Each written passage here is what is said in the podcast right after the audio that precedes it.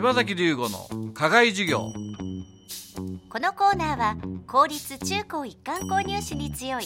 薄井学園の提供でお送りします。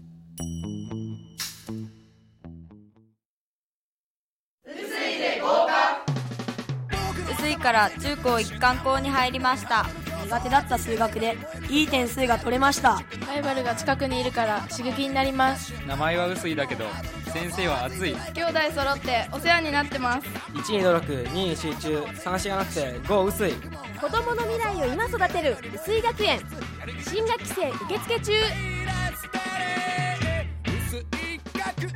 先手必勝、春から受験モード。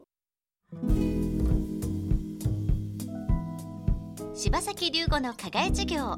このコーナーは薄井学園の柴崎先生が群馬で頑張るさまざまな人たちにインタビューを行い、職業の多様性や働くことの意味、喜びをラジオの前のあなたにお届けします。5月は前橋駒形町にある人気焼き菓子店パリドートンヌの若きオーナーパティシエ川村浩二さんにお店の厨房でお話を伺ってきました。このお店の展開でこれからじゃあ中央に出ていこうとか、はい、東京出ていこうとかそういう気はあるんですか？もちろんあります。ある、はい、ここを皮切りに、ね、皮切りに出ていきたい、それの時はやはりクッキーだけで、それともケーキもやりたい？すごく夢ですけど、うん、やっぱフランチャイズ展開を目指してやっていきたいと思ってるんですよ、うんうんうん、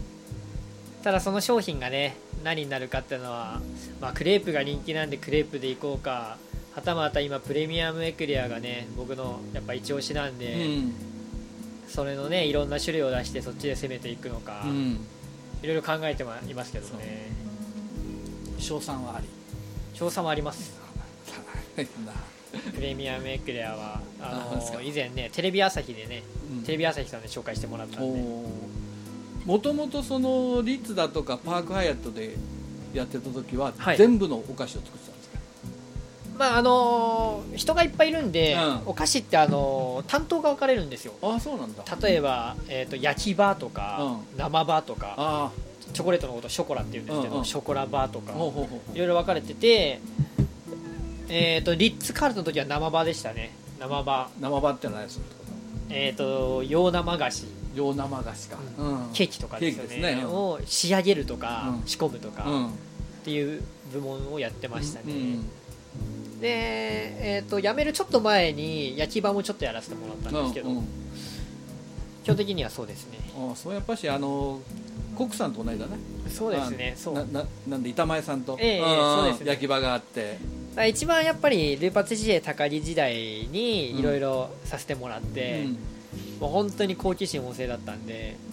シェフに気に入ってもらって、うん、チョコレートとかってみんな興味持たないんですよ、うん、まだ1年目2年目の子が、うん、でも僕めちゃめちゃ興味持ってて、うん、もう目指すところが世界だったんで、うん、もう覚えられるものだったら全部覚えたいっていう気でいたので、うん、だからシェフがじゃあ教えてやるよみたいになって、うん、でチョコレートも教わったり、うん、それが今なっては良かったですよね、うん、そのアグレッシブさはいつから？昔から？いや、アグレッシブだよね。そうですね、うん、もともと高校野球やってた時にネガティブだったんですよ、うん、それがまあいい風に転じて、うん、ネガティブで誰よりも努力したんですけど、うん、結果にならなかったんですよ、うん、だからいやもうそれで高地シェフに最初面接させてもらった時に、うん、そのね人生成功したいんだったら絶対プラス思考でいろって言われたんですよ、うん、ポジティブに、うん、マイナス思考で成功してるやつはいないからみたいな感じで言われて、うん、そこで自分の思考がガンって変わって、うん、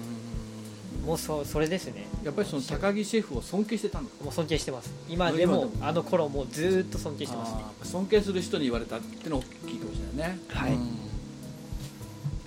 ほどね。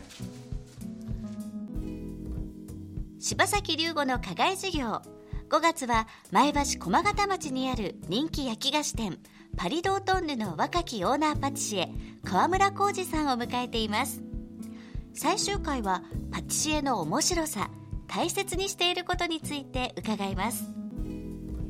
柴崎龍吾の課外授業。このコーナーは薄井学園の提供でお送りしました。